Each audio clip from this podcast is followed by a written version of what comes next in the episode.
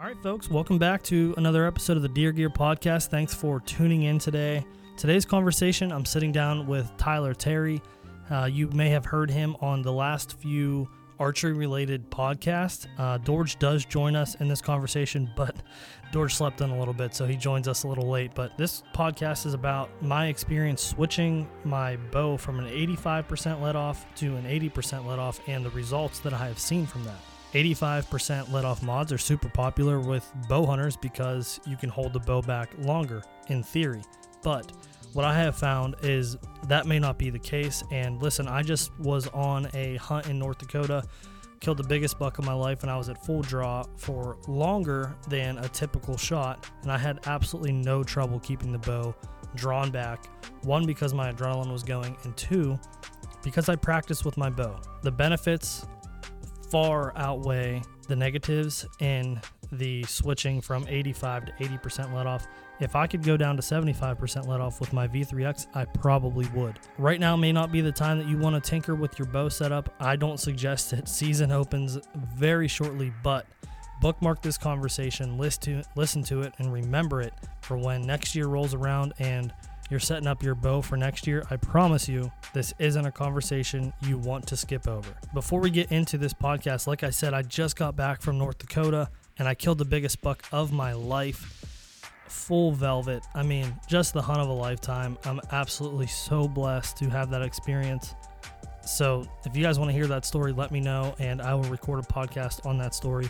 Also, guys, for a limited time, the Exodus render is on sale on the website. So it is discounted. You have to go to the website and check out what it's actually going for. Just because we're excited to get season rolling, we know you need to get some last minute cameras out there.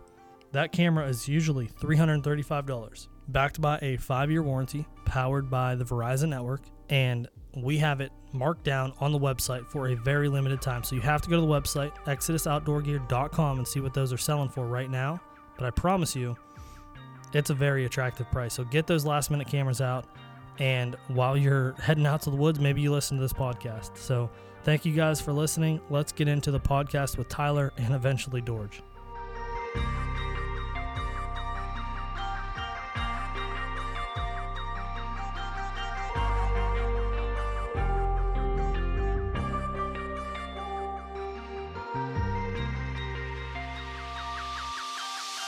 Is that a Pepsi you're drinking this at, at seven in the morning?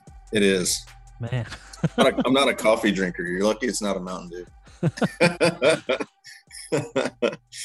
well, guys, here we are. Um, welcome back to the Deer Gear podcast. Today, I'm chopping it up with Tyler Terry. Um, I don't know if Dorge forgot about us this morning or not, but he's not here with us. So Tyler and I are just going to talk, and I'm excited for this conversation. Tyler, how are you doing this morning? Doing awesome, man. How are you?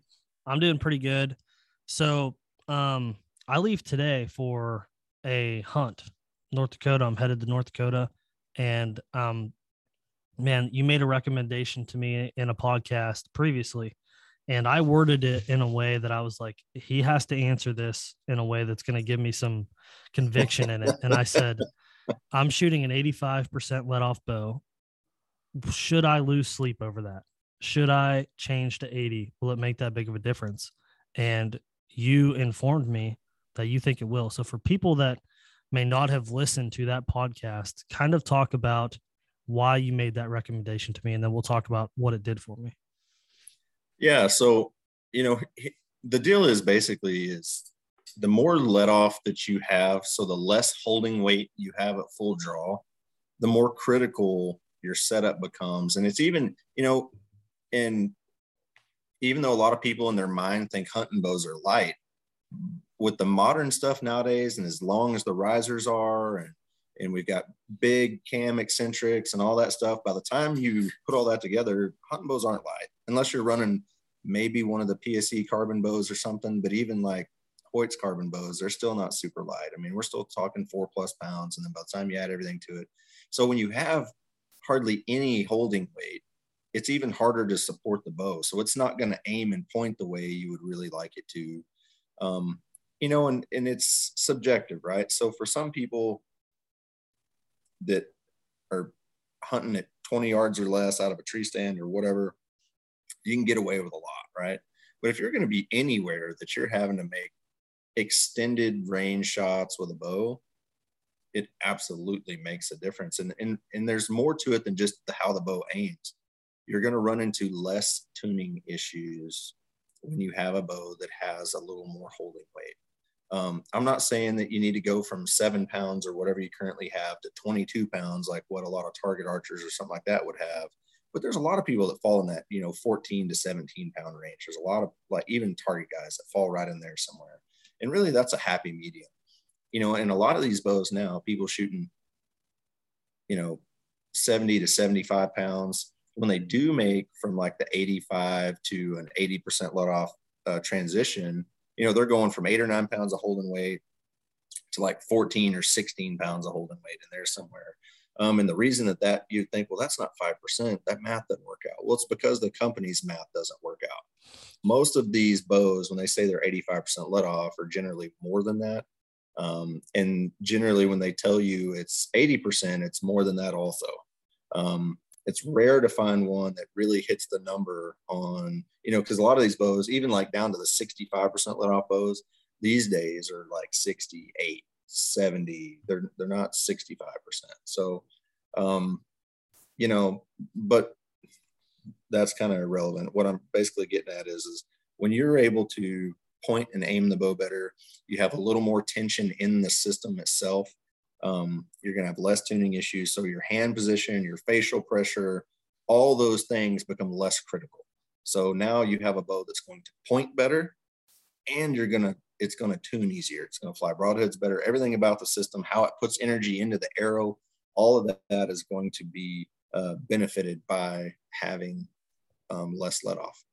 Yeah, I have experienced that exactly. And so I went from uh, the 85% on uh, Mathews V3X. I was shooting 65 pounds.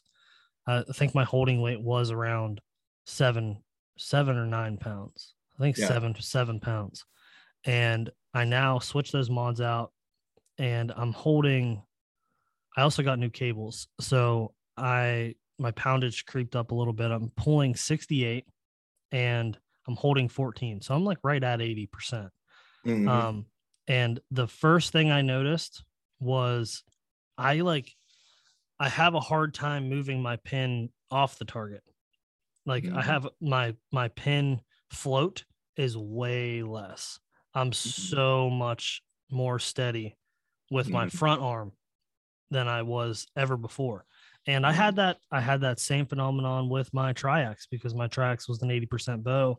And with my V3X, I took the stabilizer off and everything. So I had no weight on the bow. And it was just like you said, it was light. Um, it was sort of light, but it almost made it float more because I could yeah. I could maneuver it and move it around.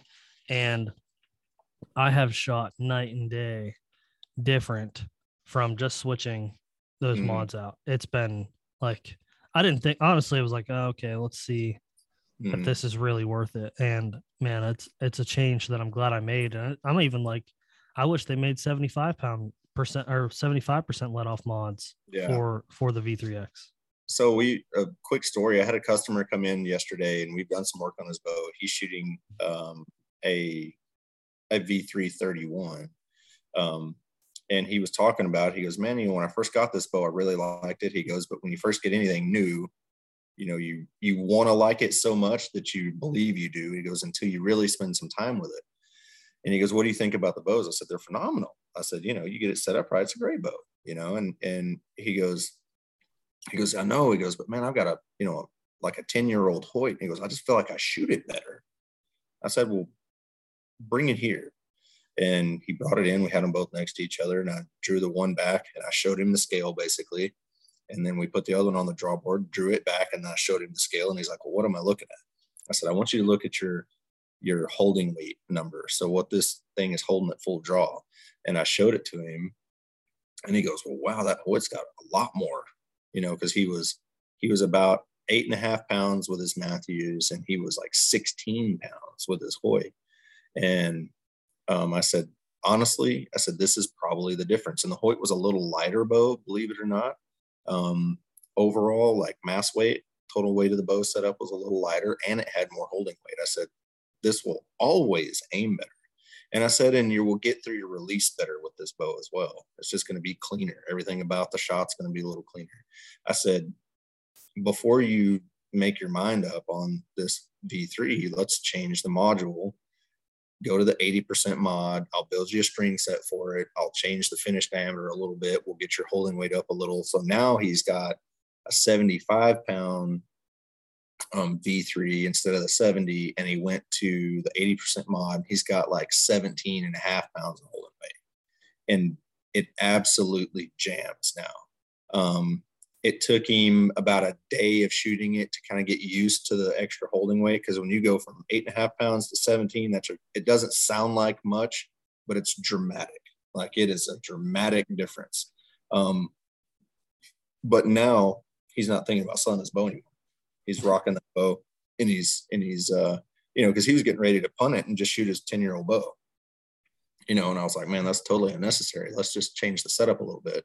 And and if you still don't like it well then obviously it's not for you. You need to shoot something different. I was like but it's completely changed how he perceives that bow. And and a lot of this is is whenever you're comparing your new rig to an old rig or something that you shot really well you really need to try to compare apples to apples. And you really got to look at you know how was this other one set up?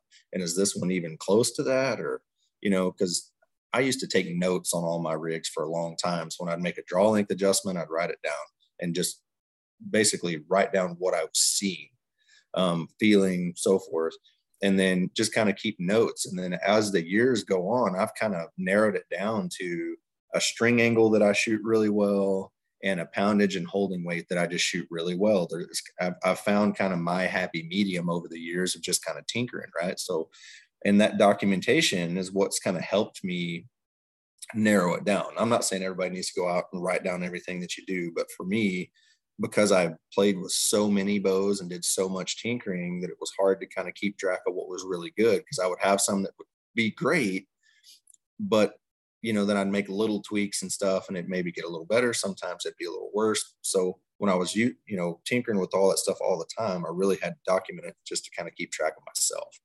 Um, and it, you know, it really narrowed me down to what is going to, that works best for me. And I always find that for, for me, really, even a little lighter bow, I used to run a really heavy stabilizer setup and stuff. Um, I don't anymore. Um, I run a little lighter bow but still managed to shoot quite a bit of holding weight. You know, I'm 20 plus pounds of holding weight, even in my hunting bow. And everybody's like, well, man, why would you, why would you do that? Well, it's just like anything else. You get used to it. You know what I mean? At first, yeah, it's probably not going to be great. You're going to maybe struggle to keep it at full draw, but after a week of shooting it, you'll forget that you were even worried about it. You know what I yeah. mean? And the benefits far outweigh the negative side of it. Um, the only negative side of the holding weight is what you're capable of doing physically. That's the yeah. only thing that I yeah. found. What I have so at first I'd like hold it back and I'm like, oh yeah, it does want to kind of jump on me because mm-hmm. I've um when I was shooting such high let off and I was only holding seven pounds back there, your muscles almost completely relax because you almost have to force that bow down when it's at yep. 85. Like you have to kind of really let go. Yeah. yeah. And um it made me it made it harder for me to execute a proper shot. So I also switched to a thumb release this year and yeah. I didn't have to pull to pull through my shot. So Just I found your hand on fire. Yeah. yeah. And I I found myself like punching the trigger to make it go off because I just yeah. wasn't I wasn't pulling. With this, mm-hmm. I have to focus on keeping my shoulder blades back and I have to I have to have better form and like like I just put a little bit of I just torque my hand a little bit and boom, I get that surprise shot. Yeah. And it, it has made executing a shot better for me. And I'll catch myself if I'm shooting, I'll shoot like consistently low for like four shots. I'm mm-hmm. like, dude, pull through. Mm-hmm. And then you I pull through and whew, right through. So um it's yeah. helped a lot. And I've had people tell me I had one one of my buddies was like, I could never hunt with that weight. I I switched my mods, I bought them, I could I can't hunt like that. I said, yeah, um, I understand that, but when you have that adrenaline going and you have the deer coming in, like you're not even going to think, think, about, about your that. bow. No. Like it's you hold that thing back for an hour. And you know, and there's the benefits of that thing when you have you know, for instance, when you have more tension in the system or on the string, if you have a face mask on or if your hand position is not perfect, because when you're shooting out of a tree stand or if you're excited, you're spotting stock something, you're on one knee or on a side hill or whatever, it's not going to be the same as it is in the backyard. It's just not. Right. So, you know, and the higher your let off is, the more critical all those things become. And your your arrow flight, you know, we're trying to fly broadheads here. We're not talking about field points. So anything you do that is going to change that arrow flight out of the bow, essentially you're changing point of impact downrange. For me, the forgiveness comes and, and even there's days that, you know, my sight picture may not be as good with the extra holding weight some days. Initially, when I first start, when I go back to shooting, like if I start shooting a, a lower holding weight bow, initially it'll just be motionless. And for about three shots, I'll shoot it really good. And then I get lazy. And then I start, my misses are big. Mm-hmm. So my misses with a low holding weight bow are big. My misses with a high holding weight bow, something that's, you know, 17 plus pounds, are very minor. And even though my pin may be more nervous, it's nervous in the middle. You know what yeah. I'm saying? Yeah. And my shot dispersion is very small. So there is no big miss. Um, where with a low holding weight bow, I get the big misses. You know, it'll be, you know, four or five inches away from where it needs to be, not a half inch away from where it needs to be. So, you know, the thing is too, and, and here's something to think about, and this is maybe an easier something to wrap your head around. So if we're outside and I fill you up a five gallon bucket full of water and I'm like, hey, carry that over there. If you just have one five gallon bucket full of water, it's hard to walk with. It runs into your knees, you're hunched over, you have all these problems. But if I took two five gallon buckets and filled them up and told you to walk with them, you could almost take off running with the damn things, right? Because you're balanced. Yeah. At that point, you're balanced. Even though it's more weight total, you are balanced. So it's easier to manage. You do the same thing with your bow. Okay. So I need you to think about that. So why the hell would I have all the weight in one hand? Yeah. And not any in the other. Right. Because the thing is, is this kind of start when people talk about, well, I can't hunt with that. Well, maybe it's because we need to work on you first. And it's a and it's a shot thing. So what tells me if you can't hold four pounds difference. So if you're say you go from eight pounds to 12 pounds, and that's uncomfortable, it's because you're shooting your bow wrong. Okay. You're trying to hold all this weight with your hands and forearms and not with your back or big muscles. Yep. It also means you probably got a draw length that's wrong. Right. Because when you have everything where it needs to be, supporting the extra weight is easy. Mm-hmm. Okay. Um, you know so and this is not me trying to pick on people this is just telling you the truth these are the things that create these issues yep so if you're only ever going to benefit from having more holding now i'm not saying everybody go out and try to make a bow that's got 30 pounds that's ridiculous we did that in 1995 you don't have to do that um, where you know there's there's some really good options though you know and i'm not saying do something crazy and uncomfortable but get in the teens, get in, get to 13 pounds, you know what I mean? And then maybe work your way up from there, you know, and there's a handful of bow companies out there that are, I think, understanding the benefit again. And forever, everybody wanted to make bows easier to shoot, but by making it easier to hold back, it made it more critical to shoot. Yeah. So, you know, draw cycles and all that thing. So now we're still maintaining a really high performance draw cycle, but we're able to get you know, holding weights back to something normal. And, and it's really increasing the bow's efficiency and ability to tune it. They're less critical. Um, you know, so there's a handful of bow companies out there now that are going back to make giving you options. So if you if you believe that you need the 85 or 90% let off, you can shoot a bow that way. Um, but they do have the option to go even down to 75, 65. Some of them I even know like like Darton and PSE and a couple others. I mean, you know, I think Darton's got like 67% mods for a lot of their bows. Wow. Um, you, they're not necessarily going to advertise it, but that kind of stuff's available. Um, PSE, you can get the low let off mod for their bows, which is 65 to 75%, and it's adjustable so you can play with it and figure out what you need. Elite has bows like that. Mathews just has the two, but the difference between their 85 and 80 is pretty tremendous. So the 80 is definitely better there's people that are going to hear this and argue with it, but I promise you, if they go out and do their due diligence and make the change and shoot shoot them against each other, if they don't have better results, it's because they don't want better results. Yeah, they want to believe they want to believe they were right first, because there is no benefit to the higher. Level. That's that's like human nature, right? Like you don't want to yep. admit that you don't want to admit that you're wrong or yep. that you didn't have it right the first time. But listen, 100%.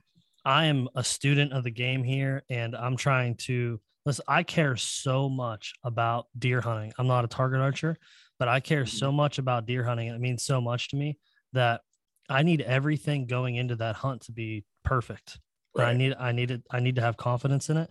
And I was struggling, man. I, I'm not scared to admit it. I was not confident mm. and um, I did exactly that. So I took, I still have the 80% mods. Um, my tech was like, here's the 85 here's the 80. I, he showed me how to change them out. I took it to the range and I shot the 85. I was like, okay, that's what I'm used to. I'm not shooting this very good. Swapped it out with the 80%. And man, it just made like right off the get, it made a big difference.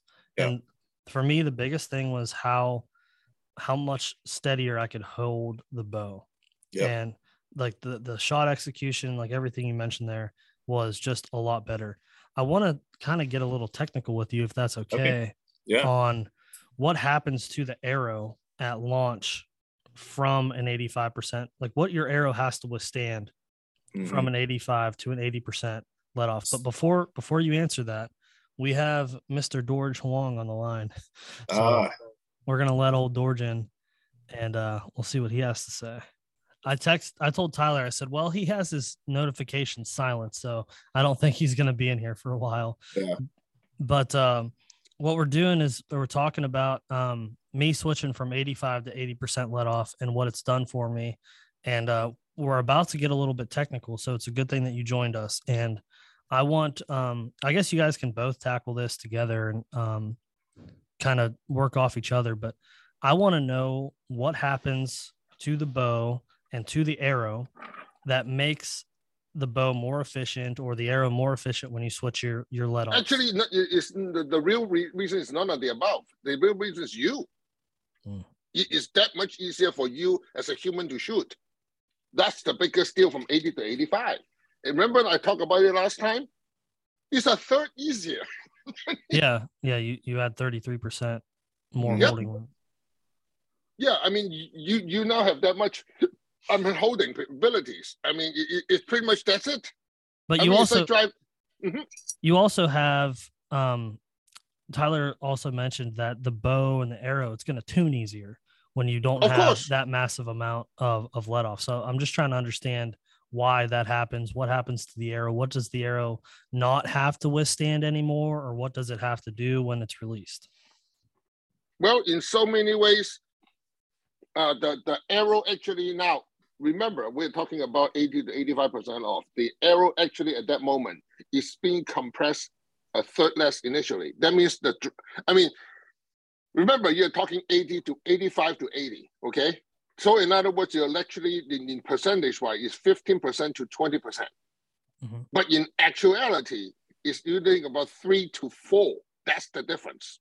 So the arrow actually being compressed a third less when you move from 85 to 80%, which mm-hmm. means the recovery rate of the arrow is also faster. That's what I figured. Right. Mm-hmm. But then the compression reaction rate of the arrow also decreases. That also make the arrow a whole lot easier to tune. I mean, in in in a, in the sense of a fishing talk, it's like you got a you got a rod that's good for seven gram, and all of a sudden you decide to put ten gram on it. I mean, can you throw it? Yeah, but it's not using the capability of the rod. Same thing. Mm-hmm. You know, I'm a fisherman, so sometimes I would like to go using that analogy. Yeah. But of course, I lost people too. Yeah. But that's okay. But you know, that's that's not just that. Is that you, you see that is where the holding of the bow come in, because you're holding a lot more control because you do not change, but mm-hmm. the effort of it. I mean, I think the best way to describe it is like imagine you got a super, just like the first generation power steering comes out how does the car feel when you drive at high speed? Not good. Mm-hmm. Because you have no control over it. Because at the end of the day, the bow, what you need is not just holding, it's control. When it is so light, you lose your control. You make the bow a lot more difficult to shoot. I mean, a lot of people say, "Oh no, it's good enough. You're so much easier." Yes, just like yeah, you can turn the steering one finger, but at 85 miles per hour, you also go into the ditch with less than a finger. mm-hmm. I mean, it, it's the same idea. It's, it's, a matter of how you want to control it. Remember that at the end of the day, your finger control the trigger to the uh, to the, the release, so the arrow goes out. But the arrow got touchy because you have more compression. At the same time, you holding the bow also have less rigidity that you also less control. When you compound all of them, remember one's one on top of the other. Mm-hmm. For anybody like yourself, I mean, the easiest thing to co- to convince anybody say, okay, you don't shoot well with 85. Let's throw an 80 on it. How much speed do you lose? No, you don't lose speed. You, you gain speed. Gain speed, yeah. Yeah. Yes. Second, how much accurate, more accurate do you shoot?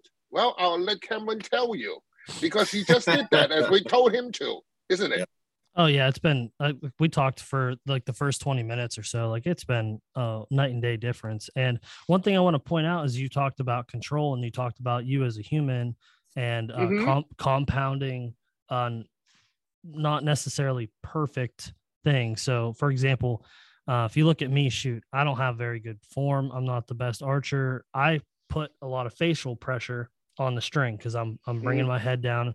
Dor just mm-hmm. point, pointed that out to me when I have less let off on the bow, that facial pressure becomes way more critical to that string than mm-hmm. if if I didn't have if I had more holding weight, it would affect the string less.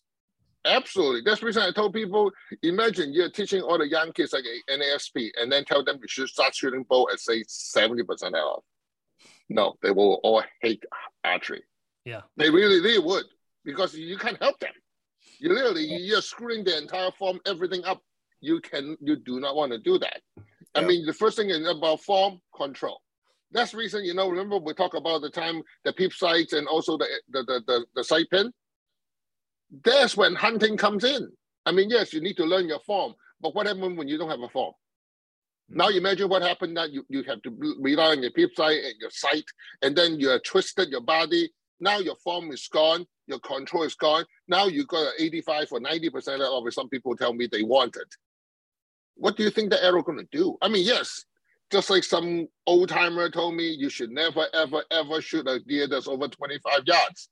I say it's like telling the guy who got a muzzle loader, you should never shoot past 30 yards because that's what the redcoats have done.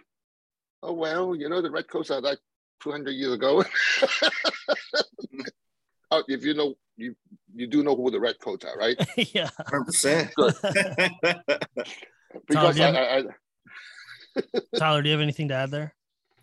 Yeah, I mean, it's something to think about, you know, because as a whole, I guess the majority, I guess I could technically now say the majority, the majority of hunters now shoot some form of mechanical broadhead. Um, but for those that still like to shoot like a fixed blade head, um, well, I mean, any broadhead really, because let's be real, they're all longer. Well, not all, most are longer than your field point. They have a different shape. The drag coefficient is different. Um, and they, you know, there's something exposed on most of them. You know, other than like the thorn broadhead, pretty much all of them have a little bit of exposed blade surface or activation surface of some sort. So when you've got a really, really high let off bow, and it comes out of the dwell zone and then it ramps up into a vertical power stroke and it warps that arrow. Basically, it's going to bend it or originally deflect it at launch. So what he's talking about is it's going to compress the arrow way more. So what happens when it does that? You need to take your arrow and just slightly bend it and then bend it a little more. And imagine what does that do to planing surfaces on your broadhead? It dramatically increases all of that stuff, right? So there's where some of the the tuning issues come from. It's it's going to take that arrow longer to start flying on its own and on a on a single axis than it than it ever will out of a bow that has a smoother power transition. So the energy is being put into the arrow way smoother on a bow that has less let off. Okay, so how that transition works is very important. And then it's also going to affect what your downrange performance is because when we put less harmonic in the arrow from the start, we've retained more energy from the start. So we're going to mm-hmm. lose less at range. So again, there's only benefits We've increased our arrow speed. We've established that. We've made the bow more forgiving from a human error shooter standpoint. We've given it more ability to fly a broadhead or uh, or something else on its own. I mean, we we could keep going. There's more there's more benefit to this. So again, why are we continuing to produce products built to only hurt our performance, not help it? Because it gives people one number. It is yeah. less to hold. You can easier. hold longer with yeah. It, it, no, it's actually not easier. It's actually touchier. Yeah, I mean, it's like it, yeah, in their head, like oh, this is going to be easier for me. Yeah, no archery. The perception is reality. Oh well, I believe it's easier for me to hold back. This bow is easier to shoot. Wrong. What's your yeah, target? No. oh yeah, yeah. What's Read the tuning process? Yeah, yeah. I mean, yeah. just like I, I remember the time which I would again use Jim Burnsworth's ability of teaching me. He say that the best way to know how good you hold a bow, get yourself a laser pointer that screw onto your field point, pull the bow back, and find a 25 yard point and hold that laser on it. You know how good your holding is. Mm-hmm. Because see, people say, "Oh, the bow is so balanced." Yep, do that test. You you scare you how bad you are.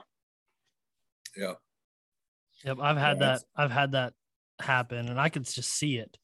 Um, my pin float is way less. Like I, I'm when I draw back, like I'm there. I'm on the target. Target acquisition has been way faster. So yes, uh, and in a hunting scenario, that's huge. Um, I mean, George, you talked about that with uh, switching out just like the titanium kit, what that does yes. for your target acquisition will com- like, compound this stuff and it's going to get even even faster. Yeah, because right. the bow is going to settle a lot faster.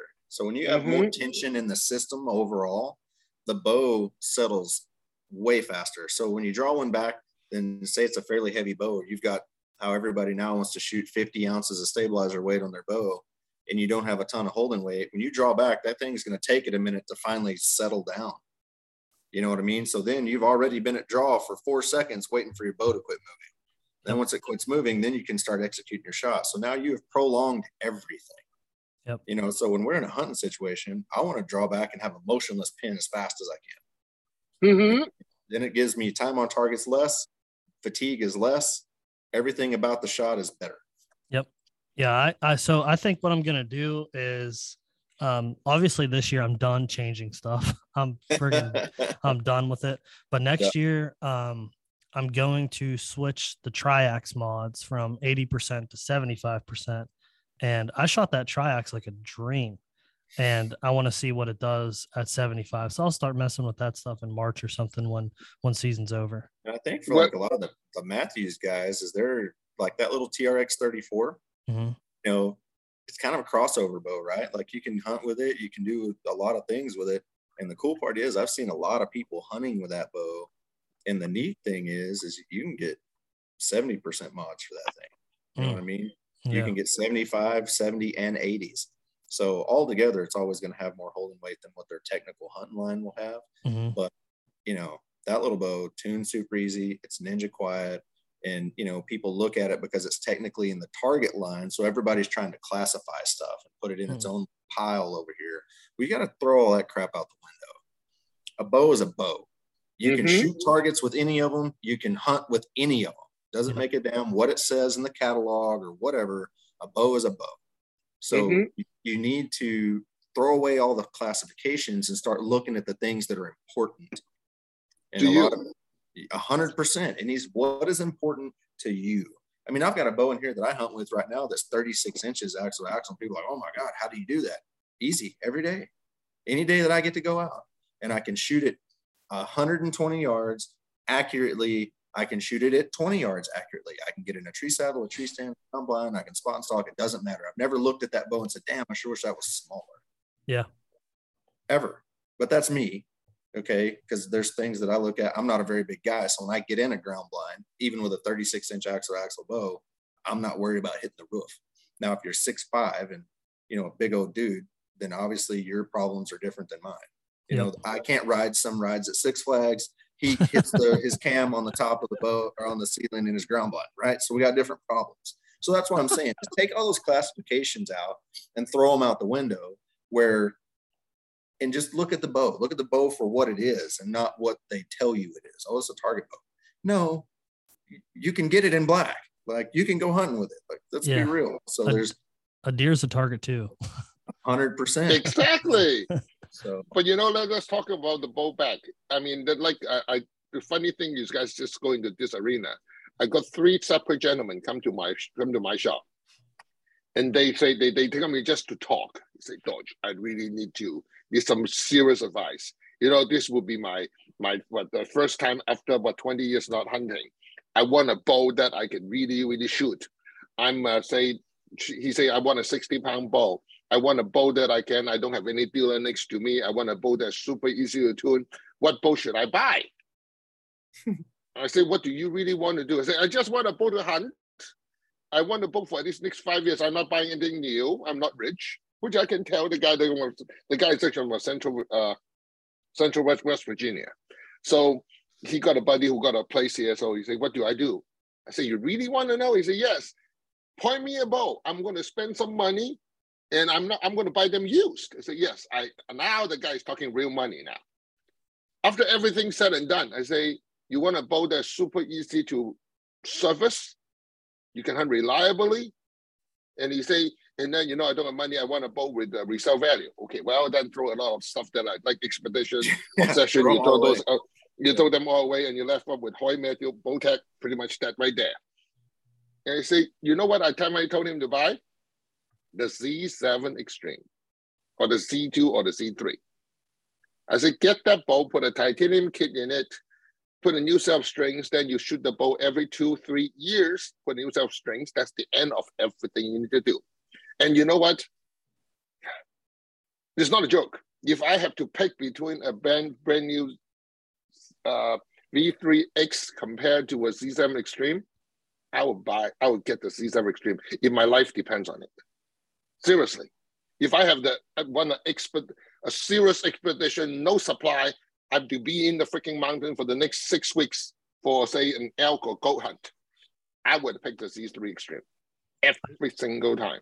I shot my first buck with a Z7 Extreme and I hung that bow up in my basement. I don't um my dad shoots it now because I got the the newest and greatest, you know, but um I love that bow. That thing was sweet. And a lot of people talk about that being one of the the best um, Mathews ever made. So I so it's interesting you mentioned the Z3 also because I went from the Z7 Extreme to the Z3. So that was my second bow. And the reason I killed my first buck with my Z7 Extreme was because I cut the string on my Z3 with a broadhead during during a hunt. So thank God I had a backup bow. And yeah. I, I, I hunted with the Z7 Extreme for a year. I, I'm I'm a short guy. I'd gravitate towards the the short um ATA bows, and that that yeah. bow's 28 axle to axle. Love them. Just remember that my personal on, on the engineering point of view, that bow you cannot possibly easy to surface, easy to bring back. I mean, look at the C- V3X. How many cables are strings are on it? Five, five right? pieces. Minimum five. Okay, look at the C3. How many cables and strings are there? Two. Two. But at the same time, you notice that back then, when they all come out, the string technology is nowhere close to what we have today. I mean, Tyler is a string maker. To be fair, if your life depends on it, and you have the next, say, two years, mm-hmm. that's what you get for food for your family. What boat would you have picked? I would not be that far off. I mean, for me, there's there's some systems now that are really reliable and really you can make very strong. So, you know, if you look at from a from a simplicity and a strength aspect, like the binary cam stuff mm-hmm. works really well because it has two control cables, they're identical, and then a string. So each cable is carrying an equal load. Um, it's a it's a good strong system. Like you can make it very absolutely. Strong. The thing is, is there's some particulars about it. There's you've got to be very clever at how you make the timing perfect on one of those bows because you're mm-hmm. subjected to a half a twist or a whole twist and sometimes you might only need an eighth of a of a string rotation to change the length enough to make the timing perfect so there's some stuff that you can get that will help that i think uh, conquest or black eagle has those little the end time deal where you can put those things inside of them to change the the path of the cable to get your timing perfect. But from a strength aspect, that's about as good as it gets. And then, you know, for me, I I'm a I'm kind of with George on the keep it simple, stupid. Like the less things that could potentially be a hazard, I'm good with that. I like it. I like to be simple. So, you know, like that prime, like their Nexus bows, that's a seven piece system. Does the bow shoot mm-hmm. well? Sure. Yeah. I mean, they're, they're really good bows. The problem is, is working on them is kind of a pain in the butt. Um, mm-hmm.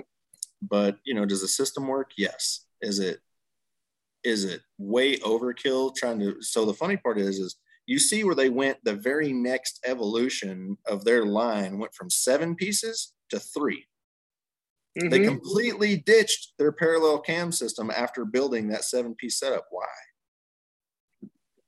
The, machining, uh, everything is so difficult. There's dramatic benefits to what they're doing now. You know, their mm-hmm. new inline bows, they're phenomenal. They're really good. You know what I mean? So, mm-hmm. you know, and and the cool part about like say Darton. So Darton's got a binary cam bow and they've mm-hmm. got a um, a four track setup, and then they've got that new E system, which is like a two and a half cam. And that system's extremely strong. Like the way it works, instead of being like a force multiplier, it almost works like a block and tackle and makes the system easier mm-hmm. how it works. So, which is phenomenal. And it tunes ridiculous because you have a yoke at both ends. I can put it mm-hmm. in a mm-hmm. press and, and in two seconds I can make the arrow do whatever I want it to do. Yep. But it's a five piece setup still. So there's still a lot of components that go into the system. So then you start from a design standpoint, you start, you know, they've done a good job at trying at figuring out how to make that system more efficient because when you start adding more pieces, you start decreasing efficiency. Mm-hmm. So learning how to get the most out of that system which these people are doing a good job at now. So, but but 100%, the more simple you can keep it, the better off you're going to be.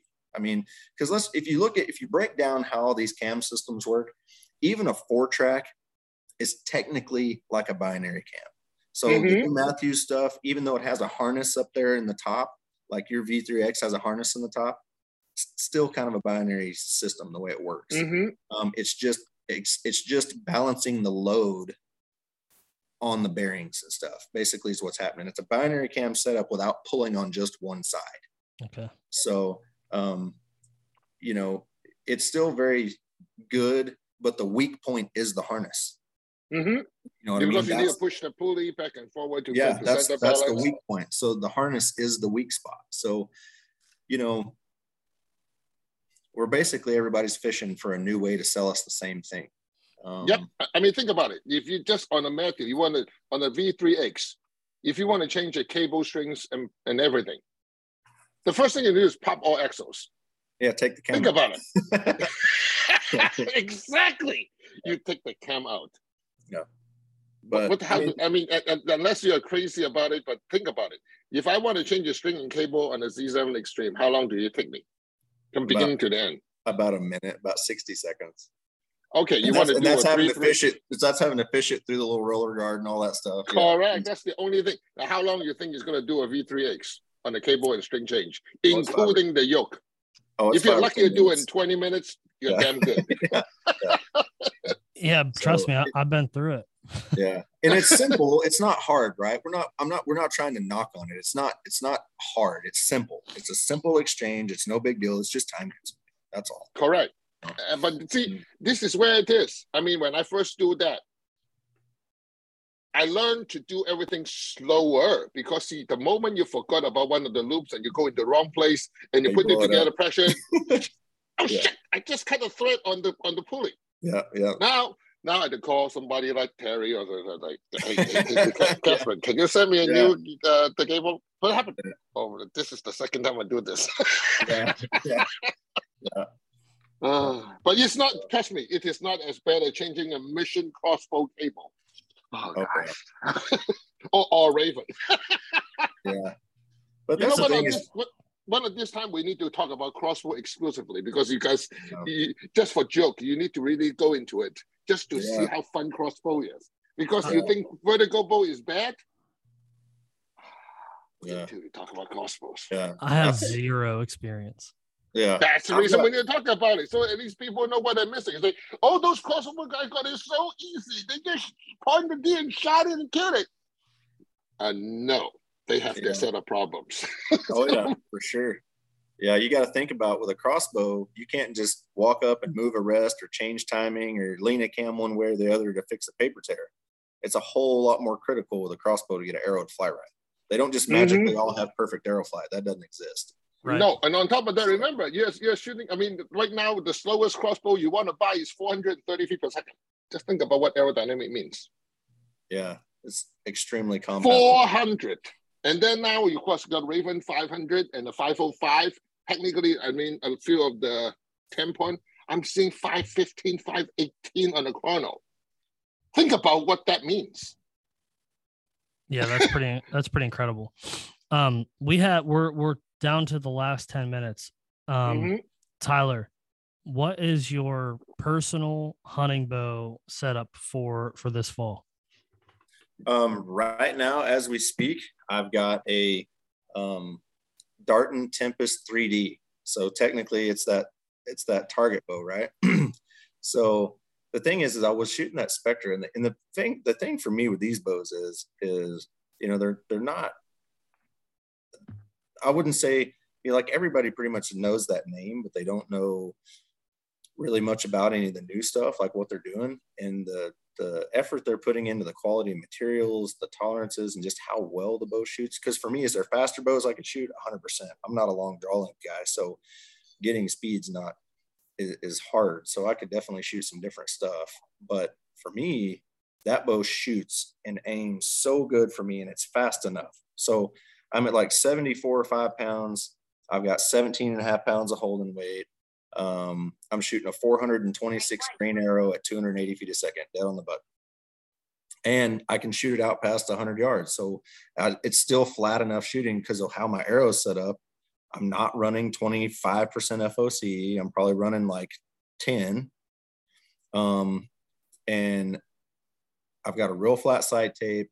It's super forgiving, you know, and that's that's what I'm shooting right now. I mean, that could change in a couple weeks. I mean, who knows? Um, I'm one of those guys that I could set one up the night before and I can still go hunt with it the next day. It doesn't bother me. Um, so it's it's you know the bow the way it's set up right now it's it's a Tempest 3D 36 inch bow. You know it's got a six and a half inch brace height and it's like technically like a 320 325 IBO bow. And I mean I'm hunting out west and people are like that's crazy. You know why would you why would you have a bow that's that slow or whatever? It's because at 100 yards I could shoot all my arrows inside of a Dixie cup. That's why. It's pretty important. So, you know, for me, that's the overall, that's the number one deal. Could I shoot it out of a tree stand? 100%. We used to shoot 40 inch axle axle bows out of tree stands. Yeah. You know, Remember the with longbows. Oniders? Yeah. I mean, I can, can I hunt out of the, off the ground with it? Yeah, 100%. So I've, I've loved the bows. It's, it's really quiet. Um, you know, so it checks a lot of boxes for me, man. And, uh, um, I've been super pleased with it. I mean, the quality of materials, they've got the best bearing in business, period. Like, because I'm weird about that stuff, right? So I, I nitpick the like little bitty things that drive me crazy about bows.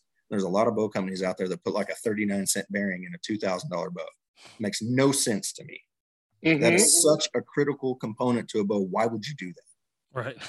You know, they've got a 5 eighths um, by quarter inch bearing that is a phenomenal bearing, a super high end bearing in the bow. That'll never be a problem for you. You know what I mean? So, and then you know, it's a seven thousand series aluminum. Every all the components is I just it's a bow I don't have to worry about.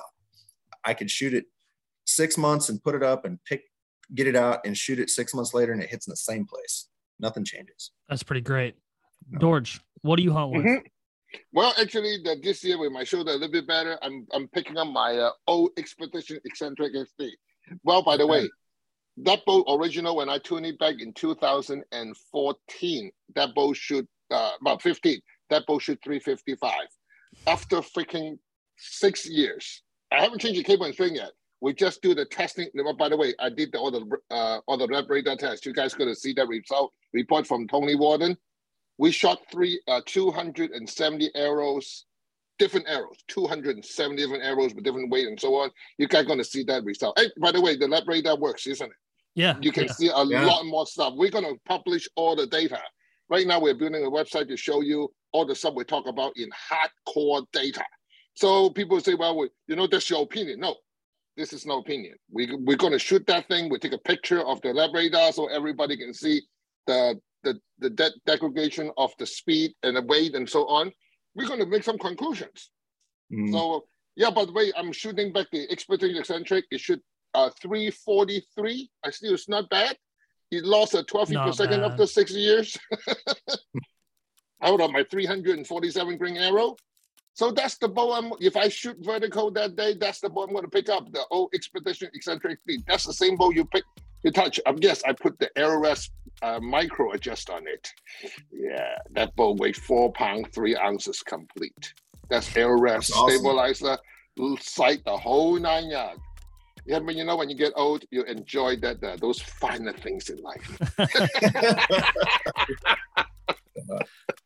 Well, that's good. I, I, I look forward to to seeing how your guys' hunting season plays out. George, I was telling Tyler I leave today for North Dakota, so awesome. I'm I'm headed out there for season opens on Friday, and then we're right Oh. into it. So Are you going to mule deer?